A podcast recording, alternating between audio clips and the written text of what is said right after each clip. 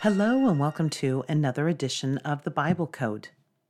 We are going to look today at a very unique chapter in the Bible, and that is Psalms 119. We will continue our tabernacle study, Lord willing, next week. But for now, I'd like to point out this unique and wonderful book, 119, found in the Bible. For the copy of the transcripts, and if you'd like to follow along, please go to www.dnainthebible.com and look for why is Psalms 119 in the King James Version so unique for numbers. Psalms 119 is located precisely in the middle of the Bible, and it is the longest chapter in the Bible. But is there more to this unique chapter than its location and its length? What is the focus of Psalms 119? And what Bible codes lie within its verses? Finally, does the code support the content of the chapter? First, there appears to be a common theme throughout chapter 119. In almost every verse, you will see the word thy, T H Y, followed by a word relating to God. I have an example out of Psalms 119. It is verses 17 to 24. As I read this example, I'd like you to point out and see how many thys I say. It reads, Deal bountifully with thy servant, that I may live and keep thy word. Open thou my eyes, that I may behold wondrous things out of thy law. I am a stranger in the earth, hide not thy commandments from me. My soul breaketh for the longing that it hath unto thy judgments at all times. Thou hast rebuked the proud that are cursed, which do err from thy commandments. Remove from me reproach and contempt, for I have kept thy testimonies. Princes also did sit and speak against me, but thy servant did meditate in thy statutes. Thy testimonies also are my delight and my counselors.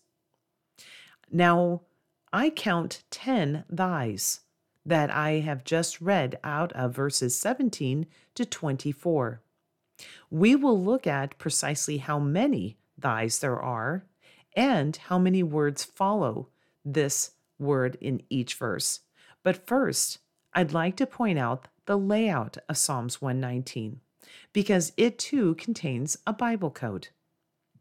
According to GotQuestions.org, they point out that Psalms 119 is in an alphabetical acrostic order, meaning that the first letter of each line in Hebrew follow through the alphabet, that is the Hebrew alphabet. And the Hebrew alphabet contains 22 letters.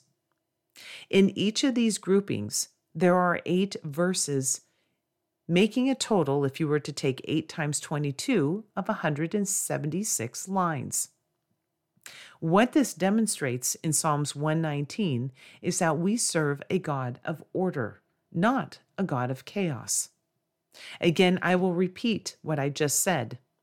Psalms 119 is laid out by taking the Hebrew alphabet, and each letter starts a group and each of those groups contain eight verses. Now we will go over what the number 8 and what the number 22 mean here in a moment. I'd like to turn back your attention to the word thy. Now we counted 10 in the example that I just read. If you were to take Psalms 119, like I have, I actually wrote down every single word that came after thy. And what I found is, is that there's 205 of them. Now, if you were to take out all the repetitive words, you would find that there are 30 remaining words describing God that come after thy. Now, why would God use the word thy in practically every verse? Why would he use eight verses in 22 groupings of the Hebrew alphabet? And can these numbers be combined to form a sentence explaining the overall theme of Psalms 119? Well, let us take a look at each of these numbers and see what they mean, how they're defined in the King James Bible.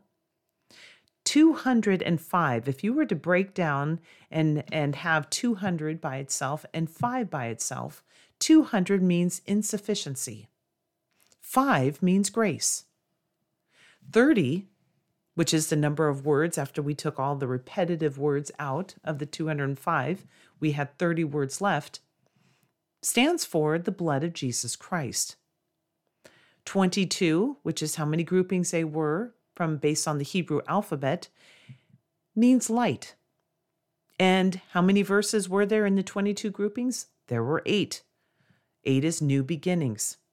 So, what type of sentence would you find if you were to take all of these words together for a book located in the exact center of the Bible that happens to be the longest chapter in all the Bible?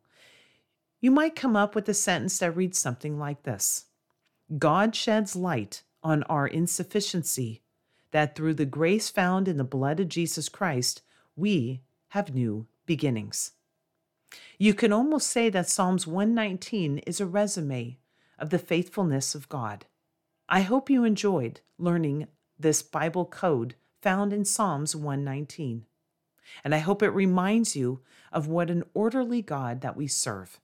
Tune in next week as we look at another fascinating number in the Bible Code.